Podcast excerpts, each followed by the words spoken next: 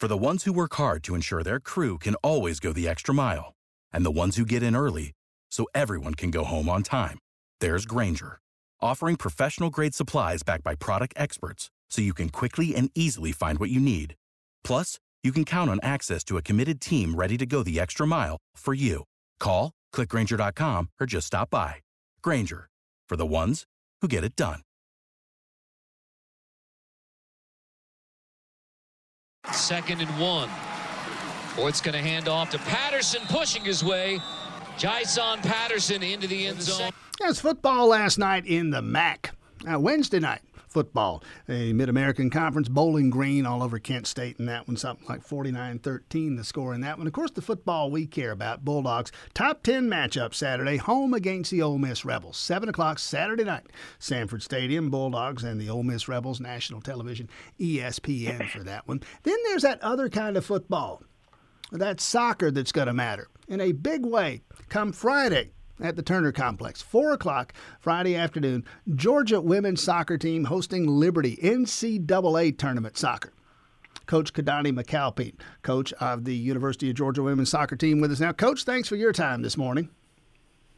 Thank you for having me. I'm thinking about Coach Smart and the Georgia Bulldog football team. Listen, that guy's on the top of the mountain now. The question is how long he stays there. And that's a fun and fascinating thing to watch. I would say it this way about your soccer program you're starting to climb the hill here. And, and, and it's it's yeah. it's all about the journey for you. That's a different thing, but also fun and compelling to watch.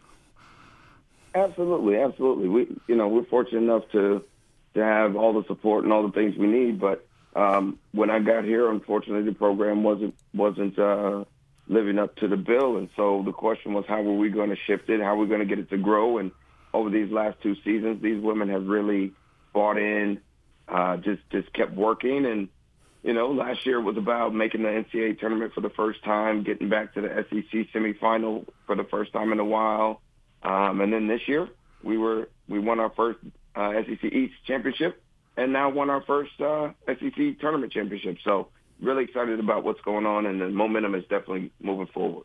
Uh, talk about the match tomorrow, Liberty rolling in here. What do we know about them?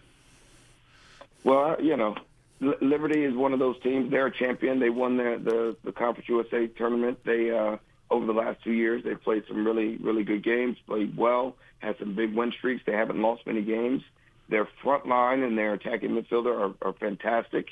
Um, we're going to have to do what we did in the in the SEC tournament: keep the ball for long periods of time, put them under pressure, make them defend, and then uh, we'll we'll have a chance to win in the end. And mm, Coach Keidane McAlpine here again. That match four o'clock tomorrow afternoon at the Turner Complex. Just checking the weather. Cloudy skies. No mention of rain on Friday. We'll hope that holds off and get that in without weather being a factor. I was just looking at the resume here. Of course, you came over from USC, uh, a run there from 2014 through 2021. Uh, won the whole thing in 2016. Uh, never a year without getting to the NCAA tournament. Likewise, two seasons prior to that at Washington. Washington State. Uh, you know how to get to the NCAA tournament. Now, a UGA team that had never won an SEC tournament before that run of last week down in Pensacola. Talk about that. When did you begin to get the sense that this could be kind of a special team?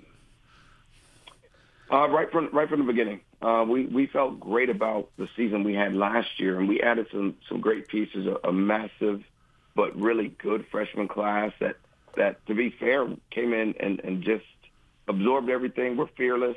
Um, we had some big transfers, including two of the women that we had at, at SC with us that have had some really big time experiences. And so it was just a matter of kind of piecing together. Nicole Vernis had transferred from Florida but didn't get to play because transfer rules inside the conference. And so we had some really experienced players that could help lead the group along with the group that were here that had some experiences last year. And then this freshman class came in and sort of accentuated things. It took us a while. We played a great schedule. Um, you know, last year defending champion we opened the season with, so that sort of set the bar. We played a Clemson team who's now a one seed in the tournament. That's in our side of the bracket. Um, and then we had to navigate the, the, the SEC, which was the number one RPI league in the country. So for us, we, we, we felt good about uh, the games that we had played, and then going into that tournament, uh, I you know I asked them yesterday what what shifted, and they just said we felt good, we felt confident. We looked back, and um, yeah, next thing you know, we, we had some adversity early, um, a red card in the first two minutes of the first game, and fought back to win that game, and the momentum just kept moving.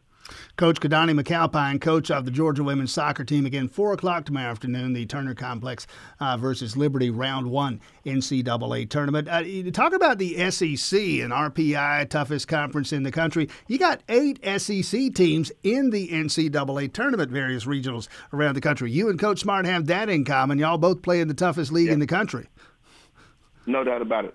The, the in coming from the Pac-12 into the SEC, came back at a time where a lot of new coaches are in the league, a lot of players are starting to come into the league, and the the, the coaches do a great job. We go out and we play games, and we've been able to win games, and it set it set the league up, it set the conference up to uh, to really sit in a really great position going into the the tournament. We've got a lot of seeded teams, and uh, to just navigate that day in and day out, um, all different styles. You've got some more up tempo, sort of uh, physical matches. You've got teams that are tactically really pull you apart offensively. You got teams that were are really staunch defensively, and so for for us, it prepares us. It gets us ready, and there, there's no doubt um, that our, our team is prepared because they've seen a little bit of everything going into the tournament, and I expect the SEC and the SEC teams and coaches to do very well in the, in the NCAA tournament. I'm curious in putting together a program and putting together a team, as you so successfully did at Southern Cal and now in the process of doing at UGA.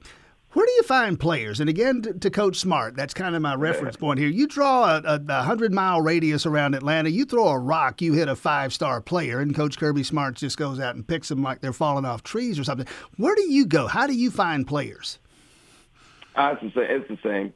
Uh, Georgia, Georgia has been the feeding ground for so many teams, including myself. When I was at SC, we we recruited at least five, six Georgia kids.